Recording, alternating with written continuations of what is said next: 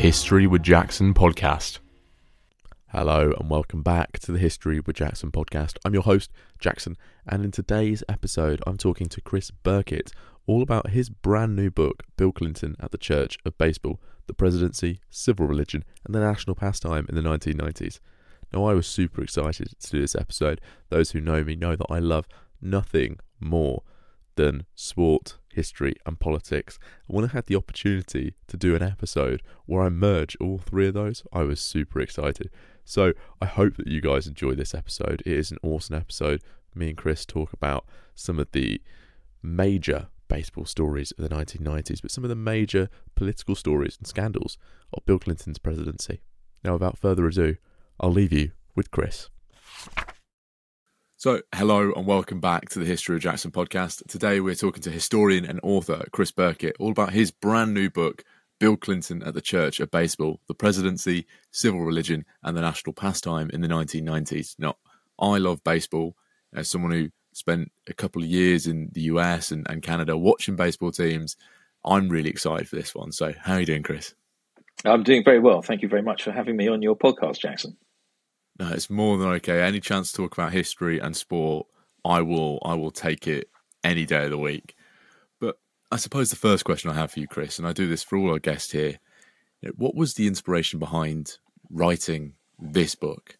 Well, the seeds of this book go back um, about 30 years. I was working as a, a news uh, producer for the BBC in uh, Washington uh, in the mid 90s, and I was deployed to go down to Baltimore to see a baseball game which involved a character called Cal Ripken Jr. We may speak about him a bit later in this uh, podcast. And he was playing his 2,131st game in a row. And this, uh, without missing a game. Uh, uh, and this this particular game had become a massive event in America. Um, he was all over everywhere, all over the media. Um, and the, the event was significant because all he was doing was just turning up for work each day. But nevertheless, it became he became this sort of symbol of American virtue. Uh, and the BBC thought it was worth doing a piece on this, so I was sent down there um, to produce for BBC Breakfast, which was uh, fairly new at the time, uh, and for the radio. So we so we went down, we covered it, uh, and, and, when I got there, I, I hadn't known in advance that Bill Clinton was going to be there. And I was only told when I was on the field in the uh, in the batting practice session, uh, and we were told to clear the field for the sweep because the president was coming. Anyway, Clinton came there. He didn't actually go onto the field of play at all. He didn't make a speech, but he very much became part of the event because he commentated on a couple of innings for both TV and radio. Uh, and there was a lot of coverage of his his presence there. And he went into the dressing room afterwards and, and spoke to Cal Ripken. And I just filed this thought away um, for some time. Uh, I was in and out of Washington for the rest of the 90s. And I kind of observed the way that uh, sport and politics sort of melded so frequently, particularly in America. And I carried on covering American politics for the BBC and the Sky News for, for, for many years thereafter. And the, the next president, uh, George W. Bush, he was a, a baseball owner himself. Uh, and the next president, uh, Barack Obama, uh, famously got rid of the, um, the, the tennis court at the White House to repaint the uh, tennis court with a basketball court, so he could carry on playing basketball with his mates and um, NBA stars that dropped into the White House. So I, I, I always thought to myself, there's there's a relationship going on there between the presidency and sport that I think deserves explanation. But it's not just a sort of performative relationship; it's also it must also have some sort of political impact, some political meaning. Um, so when uh, about 10 years ago now, I decided to sort of step aside from the sort of run of daily journalism, which I'd been doing for 30 years, uh, and move into academia, I had this seeds of an idea about uh, doing something about the relationship between presidency and sport uh, in America. And this was crystallized by a supervisor I had for both my master's and my PhD at King's called Uta Balbier, who is now a, a professor of modern history at Oxford. Uh, and she introduced me to the concept of civil religion, this idea that uh, a, a, fusion of, if you like, of, of faith and patriotism, of the secular symbols and rituals and practices which uh, become accepted by a nation and come to symbolize a, a nation and, be, and, become to, if you like, take on quasi religious meaning, uh, take off the, take the form of a religion, although they're not a religion. And I think when you see the relationship between sport and the presidency, and particularly baseball and the presidency, and then I see you th- you see this civil religion at work, if you like, and that's where the idea of this uh, book came from initially in a PhD and now sort of published in America uh, this month.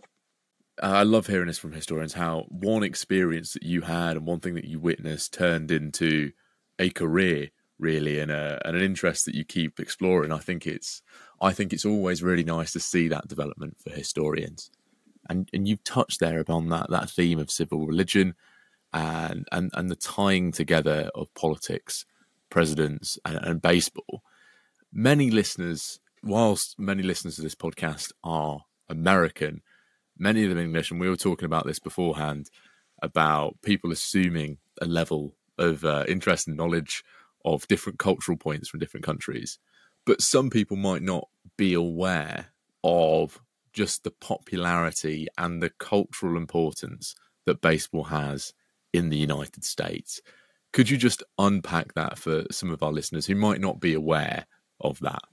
Well, undoubtedly, in my opinion, and though historians sort of uh, and sort of political scientists and other academics might um, discuss this or dispute this or contest this, but undoubtedly, I think baseball carries the sort of cultural baggage of uh, of America more than any other sport. That doesn't mean to say that it's the most popular sport in America because it isn't. I mean, uh, NFL is undoubtedly the most popular sport in America. NBA basketball is is more popular than baseball. If you talk about the eyeballs that watch it and the dollars that are spent on it, those two sports are, are, and also the polls that say, you know, what's your favorite sport? Baseball is eclipsed by both those two and has been since the 1970s. But I think if you think of the cultural presence in the American story, baseball is unrivaled. We'll probably might talk a bit about the history of baseball and you know it's growing up with the urbanization of America and how the growth of baseball in America sort of ran par- parallel with each other. We can talk about that at length as well. But I really just want to focus on, if, if you like, its cultural presence at the moment, if you like, and certainly in the 90s. Uh, I, I, made a list just before we came on, Jackson. I made a list of, of phrases that come from baseball, everyday English phrases that come from baseball and uh, I'll just I'll just quickly run through them. You know, if you get if you get brushed backed by someone, that's from uh, you get a brush back from someone, that's baseball. If you're a big hitter, that's baseball. If you're just touching base with someone, that's baseball. If you're stepping up to the plate to do something, that's baseball. If you're throwing a curveball at someone, that's baseball. If uh, something's in the ballpark, that's baseball. If it comes from left field, that's baseball. If you take a rain check, that's baseball. Uh, if it's three times you're out, uh, then that's baseball.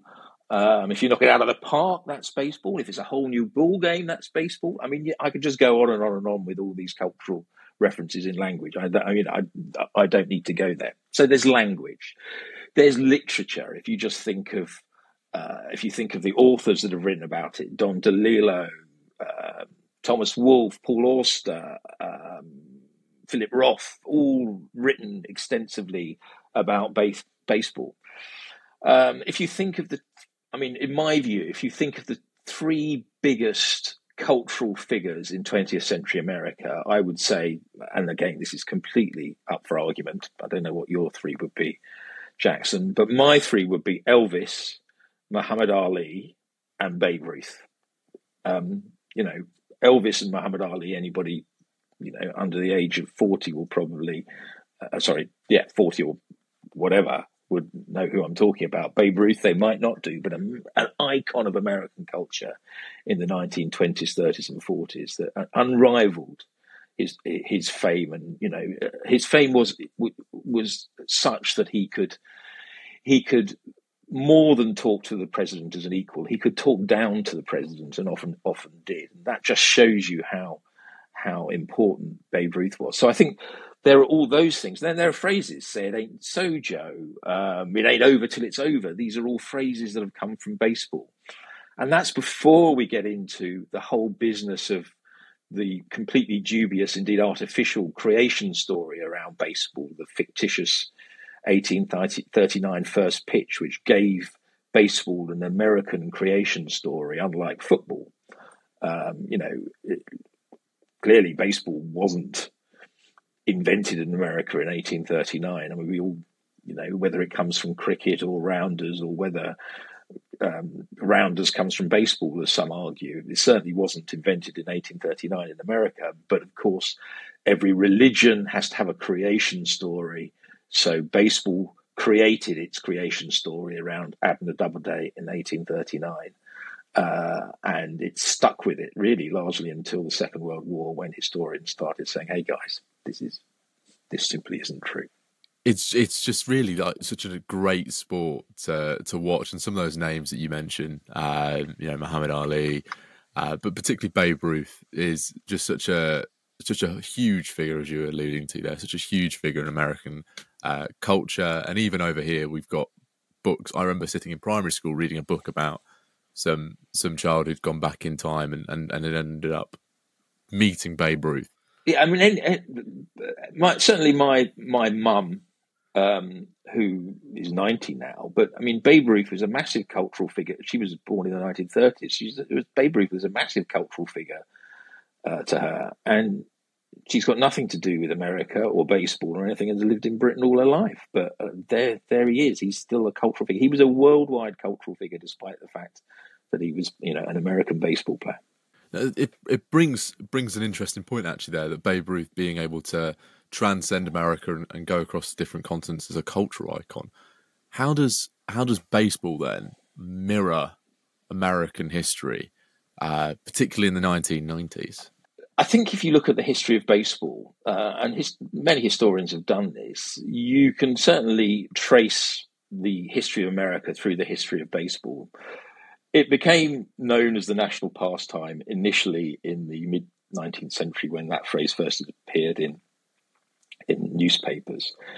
And then what we see in baseball as uh, as it becomes professionalized, as we see and urbanized, we see uh, an urbanized, increasingly urbanized sport, the sport taken from the rural into the urban, in an increasingly urbanizing America. And we then get uh, America becoming consumer orientated, commercial, advertising. Baseball takes up all these aspects.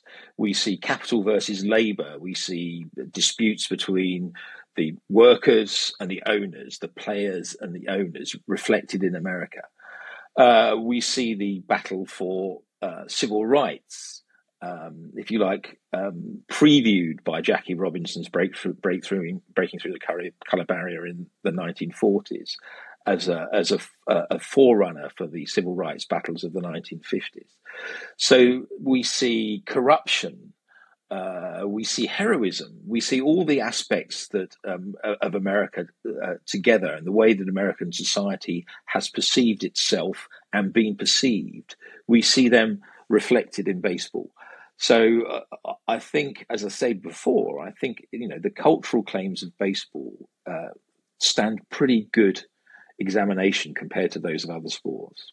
Thank you for for giving us that brief detail about America's relationship with baseball and how it's reflected, because I think it gives us a really nice piece of context now for discussing the other main character within your book, which is Bill Clinton.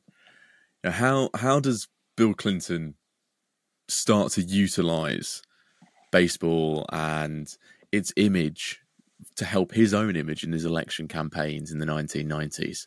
Well, this is where I think um, what I've done with Bill Clinton um, is quite interesting, and where people who talk to me about this say, "Oh, I didn't know Bill Clinton was a baseball fan," because in actual fact, he wasn't notably a baseball fan. The way that Clinton used sport was much more um, was was really as a spectator, was part of building his image uh, as a regular guy. Um, James Carville, um, one of his advisors, said of him, uh, "He eats too much. He loves t- sport too much. He talks too much." And they feared that this sort of the the guy that Clinton was portraying, this regular guy image, sort of lacked the the gravitas to be president. So if we're talking about Clinton and sport, then I think we have something here that Clinton did use in his early campaigns. This idea that he was a he was a regular guy, a sports fan. He was the same as the ESPN watching guys in America. You know, you'd like to have a beer with him and sit and watch sport. That was what he regularly did. He'd sit at home and watch Sports Center and ESPN, and he'd watch all the live games and he'd shout, he'd shout and do it. He was that was the image he was trying to create. The idea that he actually particularly liked baseball, I, I would challenge because his real love was basketball. He was a, he was absolutely mad about basketball. He was mad about Arkansas Razorback, Razorbacks, who he watched when he was a law professor uh, in Fayetteville, and he carried on watching when he was president. So he was a big college basketball fan. He'd played a bit of basketball at school. He wasn't a natural athlete in any sense. He was a bit ungainly and sort of big to be sort of uh, a natural athlete, um, but he did play a bit of church league basketball. Incidentally, when he went to came to Britain uh, and went to Oxford, they saw his physique and decided he'd be better as a as a in the scrum at rugby. So he played second row scrum for his college uh, in the second fifteen. Um, but anyway, that's an aside. It, was noted when he was on the campaign trail, it was in 1992 for his first election, it was noted uh, that he actually wasn't very good at interacting uh, with people about baseball by his one of his advisors because um, the Pittsburgh Pirates were playing in the National League Championship Series during the last few days of that campaign in uh, in October 1992, and he was on a campaign visit to uh, Pittsburgh and the fans were all talking about the previous night's game, and Clinton wasn't really able to uh, sort of engage with them about the details of it. And baseball really is all about the details. I mean, as you know yourself, Jackson, everybody loves the stats and the numbers and all that. It's all about that.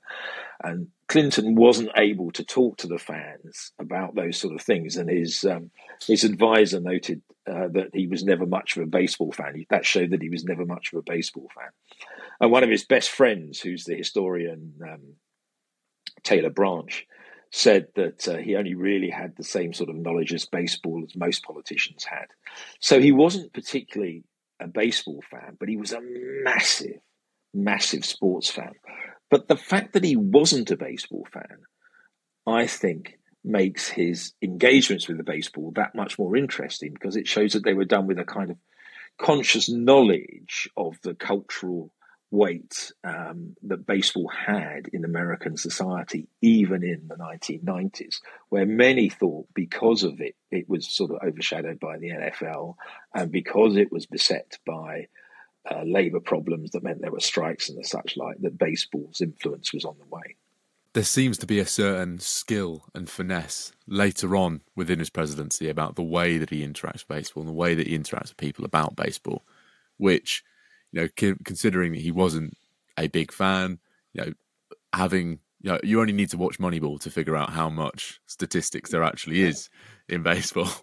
Uh, uh, let me let me just flip it around a second. Then to say he wasn't a big fan, I think is true. But of course, he did grow up in the 1950s, and if you grew up in the 1950s when baseball was the number one sport more than football, you know, college basketball was in its sorry, and basket NBA was in its infancy. I think you have to acknowledge that though he wouldn't have been, you know, a, a, an obsessive fan about baseball, the very fact that he would have grown up listening to baseball commentaries as a child, um, ball by ball um, commentaries of the games, while he was sitting at home in Hot Springs, listening to the St. Louis Cardinals with their games uh, broadcast by KMOX, you know, right across the whole of the Midwest and South, then I think that that did capture him in a way. I mean, he was captured, if you like, by the cultural presence of baseball, even if it wasn't his number one sport at the time, in the same way that, that basketball came to be. So, I, so though I don't want to, I don't want you to think that he was not a fan. It was just that it wasn't his his sporting priority. But I think he was well aware of the kind of cultural significance of the sport. And and certainly certainly if it's what you're growing up with, it's hard not to to be exactly. But exactly. you know, you you mentioned something very interesting within one of your answers there about you know labor strikes and baseball having several issues within the sport within the 90s. And in the 1994, you see the MLB players, Major League Baseball players, going on strike. Why did Clinton feel the need to get involved in this dispute, and what was the reaction to that involvement? So I think there are maybe three reasons why he gets involved in the dispute, and let's sort of separate them out. I mean, firstly, there's a very good electoral reason. The 94 95 strike um, threatened to disrupt completely what's known as spring training. Our American listeners obviously will be very familiar with spring training, but for any non-Americans, it's the it's the moment when um, all the major league clubs decamp either to Arizona or to Florida into sort of training camps, and they play exhibition games, and thousands of fans come down from the chilly north and the Midwest down to these uh, training camps in Arizona and Florida to watch their teams uh, play exhibition games uh, and also uh, to sort of take in a bit of sunshine and do all the sort of normal touristy things. And these are hugely important um, economic events for Arizona and Florida. And what do you know? Florida was a swing state even then. Um, you know, Clinton won it by um, less than a point in 1992. And Arizona was a swing state the other way. Um, Bush had won it by less than two points in 1992. So both of these two states were in danger of losing their spring training because of the of the strike, uh, and that would potentially have significant electoral impact on Clinton. But also, I think um, there were there was another thing at play, which was that he kind of basically just thought that it was his job as president to protect um, protect baseball. And I, I, just want to read you a quote that um, I, I was given by. I'll just find it in my book if that's okay. Um, read you a quote that that um, Mike McCurry, who was Clinton's spin doctor from 1994 to 1998, uh, gave me when I was interviewing him about this very subject um, a couple of years ago.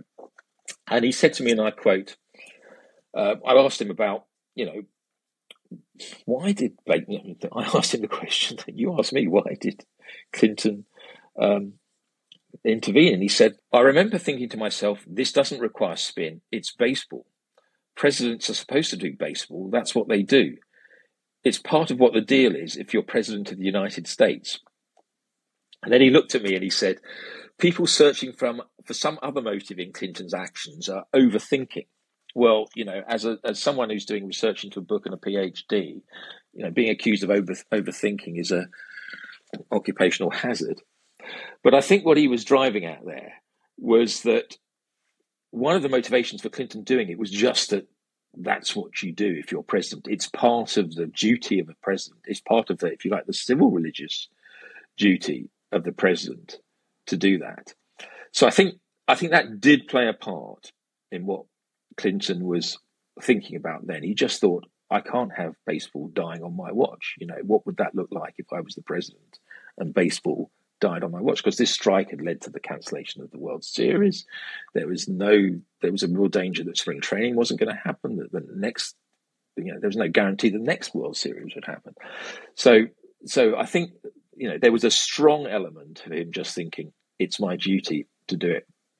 But also, I think there's a, a, third element of play here, which is relating to the sort of political landscape of the time.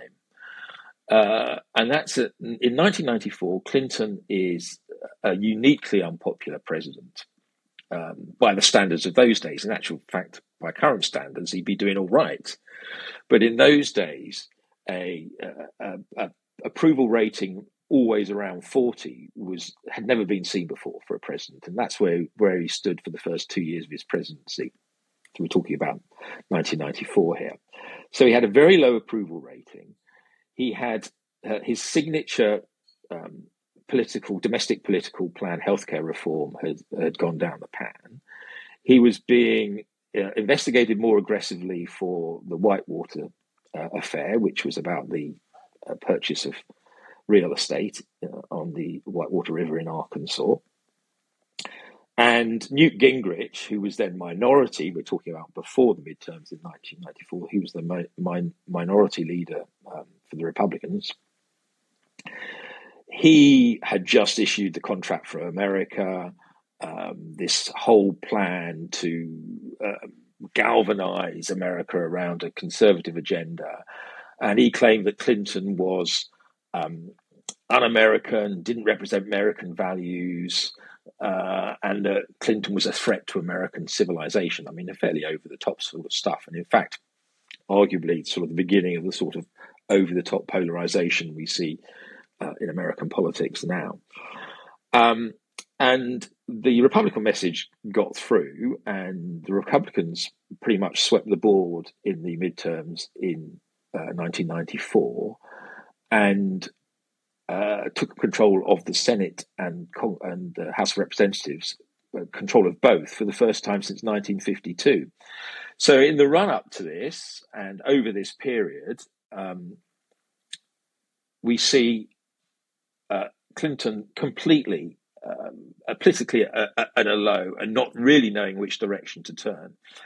His advisors are trying to sort of give him a new voice, a new rhetoric, a new way of communicating.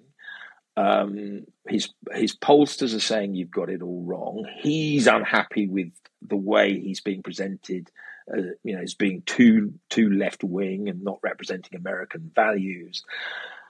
The whole the whole situation is sort of needs a political and in particular a rhetorical and communication reset.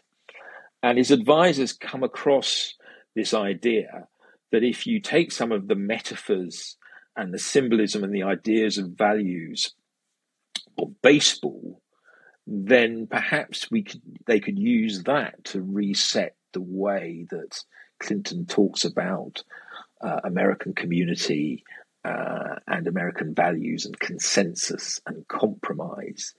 And the motivation for them, for them doing that is the the the baseball series Ken Burns, very very uh, by Ken Burns. Sorry, the motivation for doing that is the baseball series by Ken Burns. Uh, the history of baseball, uh, a follow up, if you like, to his Civil War series from four years earlier, which paints baseball as a metaphor for American history. We've already spoken about that. Paints the history of America in the 1920s as being seen through the lens of baseball. And the sort of language that Ken Burns talks in is something that um, Clinton's communicators think can be transferred to the voice of the president. And so that allows him to talk about the strike in terms of both American values and compromise, which is then what he does. It certainly seems like the the perfect opportunity for, for Clinton to recalibrate and, and improve his image, which it kind of it does does kind of help a bit. And then we have the also the threat of of Cal Ripken Jr.'s possible records throughout that time, possibly being a threat through the lack of games, the the cancellation of games. How is how is Clinton able to to take Cal Ripken Jr.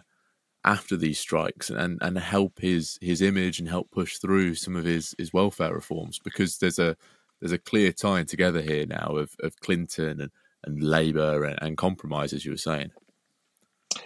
So yeah, so the, so Cal Ripken is the though Clinton would like to portray himself as the man that saved baseball, of course he didn't save baseball because Clinton's efforts to end the strike didn't actually work, and the strike was ended in a you know by a, um, an agreement in the uh, court in Manhattan, in the federal court in Manhattan, and Clinton's intervention actually didn't work. So I think we have to remember that because what we're talking about is an intervention that didn't work, but a reset of language and focus that perhaps we then see materializing later. Of course, the person who did, in the eyes of many, save baseball is Cal Ripken Jr. And because he saved baseball, uh, in the sense that he created a heroic narrative that Americans w- would identify with and then get back to the baseball park to experience, get back to the ballpark to experience then Clinton's appropriation of it um, is all part of the same process, if you like. Uh, and the, the reason for Clinton's appropriation of Cal Ripken Jr. is quite quite simple. That Cal Ripken Jr. his record, which is a, I said right at the beginning, was about consecutive records, consecutive games being played, just turning up for work every day, day in, day out, without missing a day's work for 13 years, tied in perfectly Clinton's idea ideas about welfare reform, about the virtue of work. The Amer- the work ethic is the foremost American virtue in Clinton's eyes. The idea that you turn up to work for an honest day's work was something that was very, very important for his political persona. And it was a key part of his domestic policy because he'd come in uh, in the uh, 1992 campaign by saying he had a plan to end welfare as we know it. In other words, switch America from being a benefits uh, orientated to society to a work first society. Now, this is obviously very controversial, particularly controversial within his own party because it effectively was a, a conservative tool, political tool, um, you know, ending ending benefits dependency. But he saw in Cal Ripken the perfect avatar for his argument that America had to switch from a benefit dependency society to a, a work society. And the guy that turned up for work every day was the symbol that Clinton thought he could use rhetorically uh, as as part of his argument for welfare reform. Um, welfare reform was having a very tough time, particularly before the 1994 elections when the Democrats controlled both the House and the Senate. Um, was had a very very difficult time getting consensus on welfare reform through, but he used Cal Ripken Jr. and this pursuit of this record very much as a, a vehicle through which he could make his arguments about the virtues of work for the American people. It, it seems to be that Clinton's able to to look to baseball as a way of helping him during periods of difficulty, times of difficulty, uh, particularly across, or not particularly, across his presidency.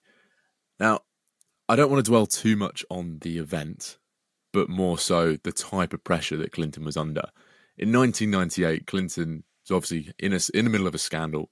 Know, how much pressure is Clinton actually under in 98?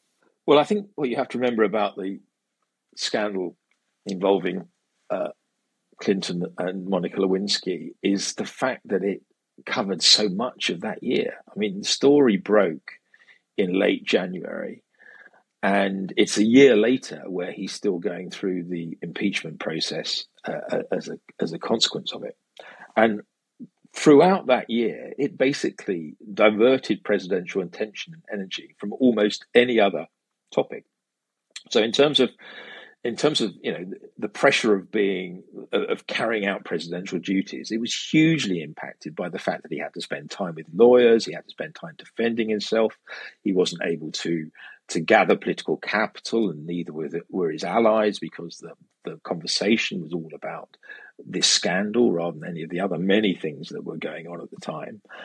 Um, he had his initiative on race that he that he was trying to to push forward, but that got completely submerged by the scandal. There were international crises, the financial crises, the collapse of the ruble, the world economy looked like it was collapsing. American Americans were being bombed in East Africa at the embassies. There were there was Osama bin Laden to deal with, and yet and yet nothing could get sort of media attention uh, away from the scandal that was encompassing him all the way from January, where he first, uh, very first said, "I did not have sexual relations with that woman," all the way to the impeachment trial in the Senate uh, a year later. The entire thing sort of consumed his presidency, and at some stages threatened completely to bring it to an end. I mean, going back to my time as a as a news producer, I was a producer for the BBC. Uh, right at the beginning of the scandal, I was flown out from London to uh, to cover the story, and I, we, we, flew out from London and we landed in in Washington, and we were commissioned to make an hour long program. Immediately we got there, and I discussed with the anchor at the time, who was a chap called Gavin Esler, of old BBC um, correspondent and presenter, who was presenting, and he began the special with the words, "There's a smell of death around this presidency." So it shows you the degree to which people thought that actually this was going to bring Clinton down. And that idea that Clinton wasn't going to survive really lasted through much of 1998 and had various moments, such as when he gave evidence to the grand jury in August and when the uh, Congress released the, the tapes of that evidence uh, in September, that people thought he can't survive this. They genuinely thought there is no way that the, scan- the, the nature of this scandal, not only the sort of sexual details and all that lot that come out, which are of course embarrassing, but the idea that he obstructed justice, that he got people to lie for him, all this sort of stuff. Uh, people felt that he couldn't he couldn't possibly survive it, and really it was only when the 1998 midterm elections came through and they weren't as good for the Republicans as they'd expected, and Newt Gingrich was eventually forced to resign as a result. Um, that really you got the sense that actually Clinton might survive this scandal. So that degree of pressure was huge right throughout the year. You know that that's a I think that quote that he gave there from Gavin Esler really is is a lovely quote that kind of sums it all up, uh, and it kind of puts it all into perspective. But on the on the flip side of the coin, uh, American baseball is going and witnessing this this competition between McGwire and Sosa. Now, who were McGwire and Sosa, and what competition were they going through at that point? So, Mark McGwire and Sammy Sosa. Mark McGwire was the first baseman for the St. Louis Cardinals, and Sammy Sosa was an outfielder for the Chicago Cubs. And these two guys were just amazing, big hitting home run hitters.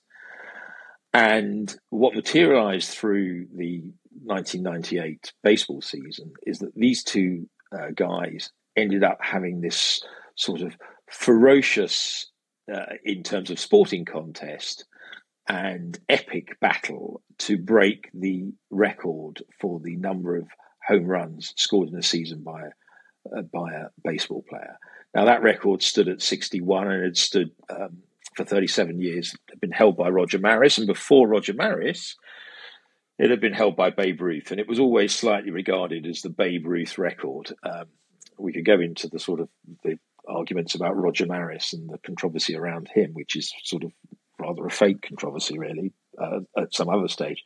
But anyway, this is an iconic record in American sport, and these two guys are battling it out. And one moment, one of them's in the lead; they've got to try and hit 62 to beat the record. One moment's on, one's on 50, and the other's on 51, and then the next moment they leapfrog, and the other's ahead. And so, basically, from July onwards, this is completely dominating the American media um, to the extent that um, that Dan Rather on CBS News, who's doing the evening news on CBS at the time, says, I'm not going to do any other story at the top of my show. It's always going to be baseball. The latest on the baseball home run race is going to be at the top of my show. No matter what's going on in the world, no matter what's going on in the scandal around Clinton, that's going to be what we're going to do because this story is good for America.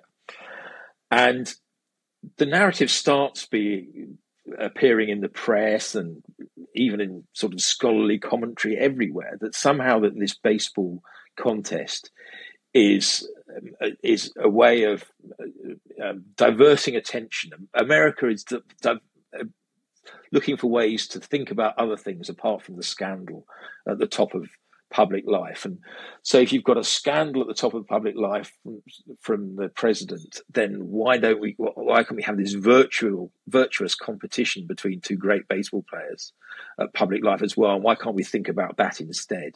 It's you know, it's making up for the sins of the president. These two honourable guys are making up for the sins of the president. And there was endless comparison between Sosa and McGwire, who though they had a fierce competition, it was friendly and it was honourable versus um, Clinton versus Kenneth Starr, the, the prosecutor in the uh, Lewinsky affair, who had this mutual enmity and they hated each other with a passion. So you you had these two parallel stories going on together, and in some senses they they're completely intertwined. So you would get, they would sit next to each other on the front page of newspapers.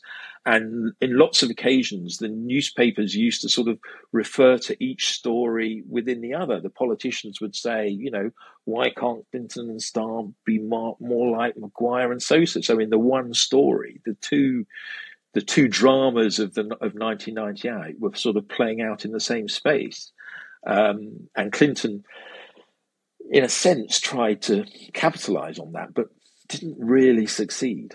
Well, you you've just given me a perfect segue to my next question. There, how was how was Clinton trying to to use this to help himself? Because we've just seen that it's kind of trying to divert attention away from him, and it, it might have harmed him in a way as well.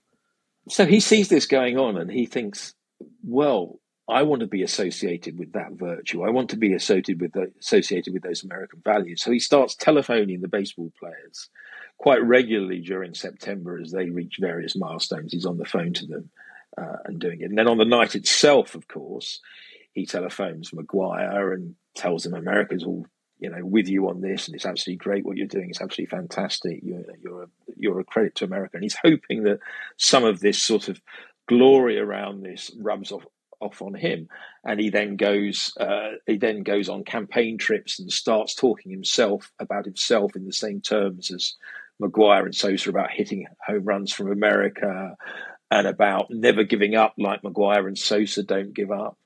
Um, he rather bizarrely he um, manual the White House manufactures a, a photo opportunity uh, on the campaign trail between him and the guy that catches the ball. The million dollar ball that McGwire hits the 60 second home run with is caught by a guy called uh, Tim Forneris, who was a, a, a, a ground groundsman at the uh, at Busch Stadium in St. Louis. And this guy's flown to Florida for a photo opportunity at Orlando Airport with Clinton.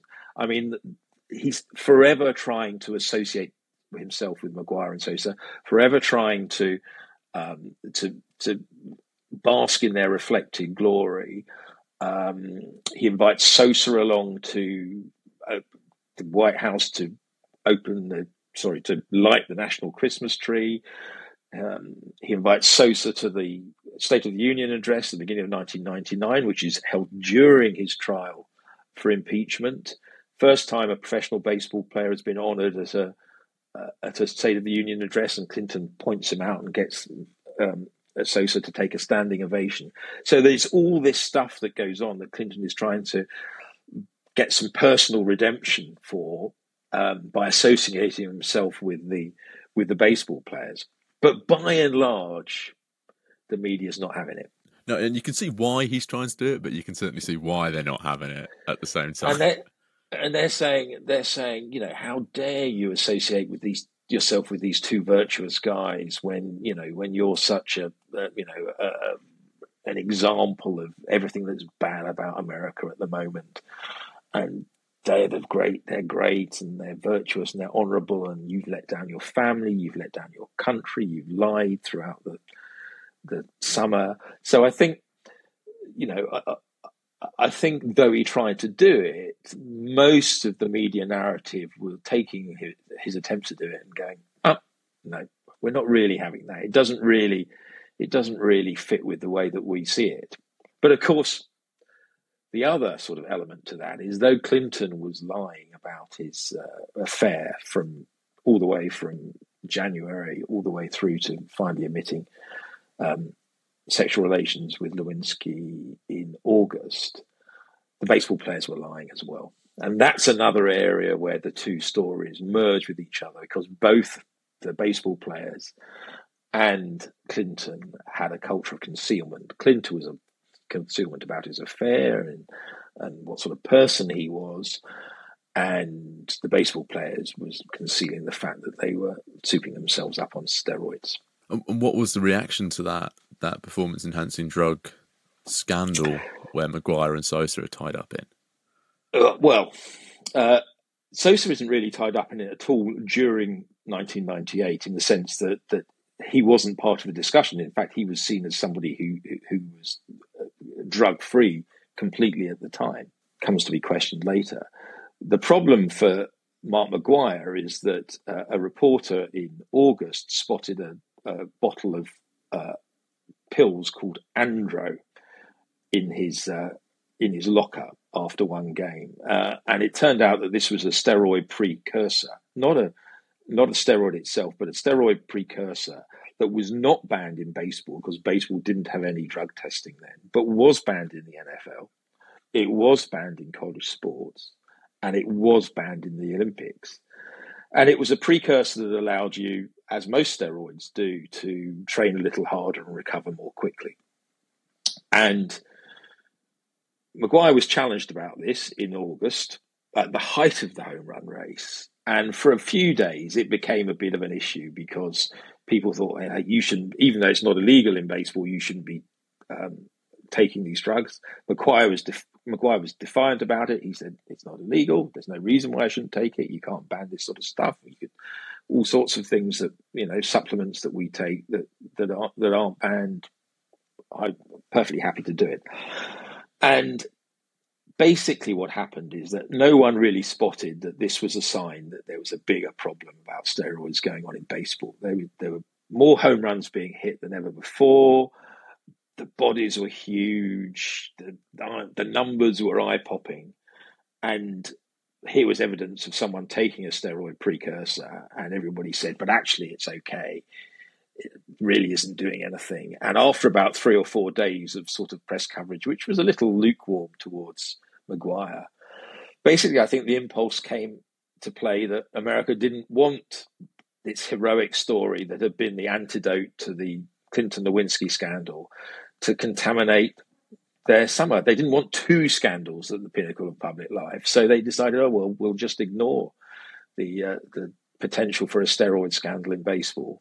Uh, and so it was. And McGwire got record record crowds wherever he went. After a few days, the the issue of Andro basically disappeared from the conversation and didn't resurface again uh, until the early noughties when baseball players started going public about the degree of um, steroid taking there had been during the 1990s.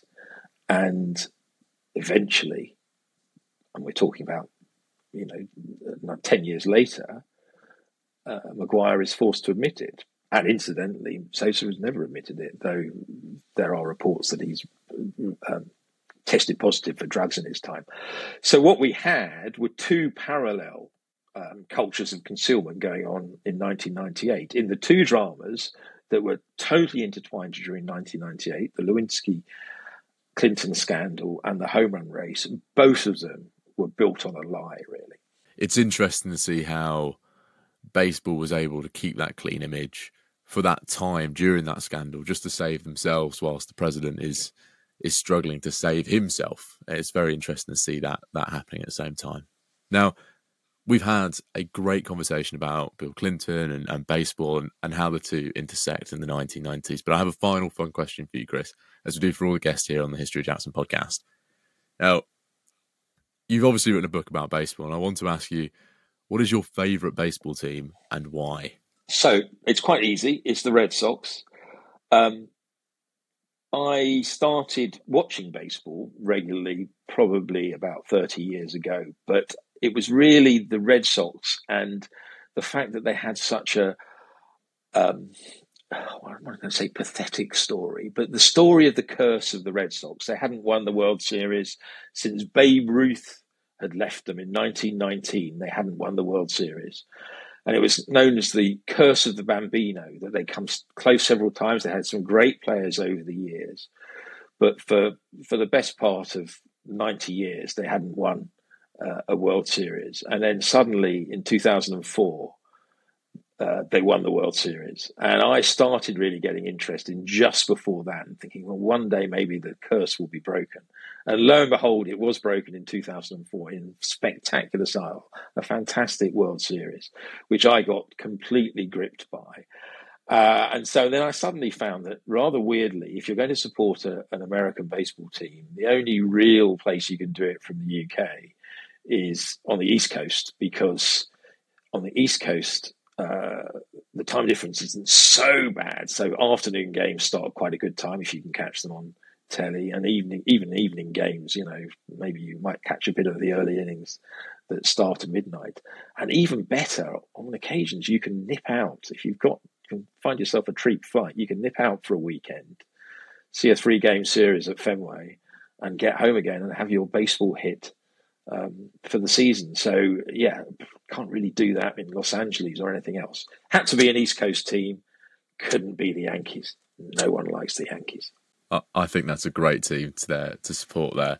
I think that's and I think that's a great answer as well. So thank you very much for that. Now, obviously, people listen to to us talk about your book, and we've not touched on everything we planned on touching on today, or even the rest of your book, which is fascinating. How can people grab a copy of your new book, Chris? So you can get it. Uh, it's currently available on Amazon, as you'd expect. Um, usual places: Bill Clinton at the Church of Baseball by Chris Birkett on Amazon, or you can get it direct from the publishers, Mercer University Press. Uh, in the United States, it's published in the United States, so delivery to the UK and Europe takes a bit longer than your usual Amazon sort of overnight time frame. But if you're in America, you can get it pretty quickly. Um, yeah, so get along and get yourself a copy as soon as you can. That's what I'd say. And I'd make sure a link for that is in the description below so people can find that really easily. And then how can they find you and interact with you online? So I uh, I have a presence on uh, I was going to say Twitter, but I should say X, shouldn't I? I have a presence on X. Uh, at I never mention it. It's a long story why that's my handle, but at I never mention it is my handle on on X. Uh, I posted uh, quite regularly on LinkedIn. I find that's quite a good place for me to sort of talk to people and get reaction to what what I'm doing. And I occasionally blog for the British Library, bl.org.uk, uh, on baseball matters uh, in their Eccles Centre blog. The Eccles Centre for American Studies at the British Library uh, is the sort of British Library uh, bit for North America. Uh, and I blog there about baseball issues and stuff like that. So you can catch me there. And I certainly recommend following you on, on LinkedIn. Uh, you know, you've put out some really great content there, and, and, and listening, uh, looking at how your book has developed since we first connected on there has been brilliant. So I recommend going following Chris. Great. Thanks very much, Jackson. Uh, thank you very much for coming on, Chris. I really appreciate it. It's been a real pleasure, and uh, thank you very much for inviting me. And uh, wish you all success with your future podcasts. They're great. Oh, thank you. So that was Chris Birkett talking all about his brand new book with Mercer University Press, Bill Clinton at the Church of Baseball, the presidency, civil religion, and the national pastime in the 1990s. Now, I'm sure we can agree that podcast was really interesting. It was really interesting to hear about America and Clinton's struggles during the 90s through the prism of baseball, but also looking at baseball's issues within that decade through Clinton and America. Now, if you guys enjoyed this episode or any of the other episodes that we have made here so far at History of Jackson, please do consider supporting us through the Buy Me a Coffee profile in the description below or by supporting us through History of Jackson Plus on Apple Podcasts. Next week, we have another awesome episode coming up, which I know you're all going to enjoy. So keep your ears, ears, ears peeled for that one. Until next week.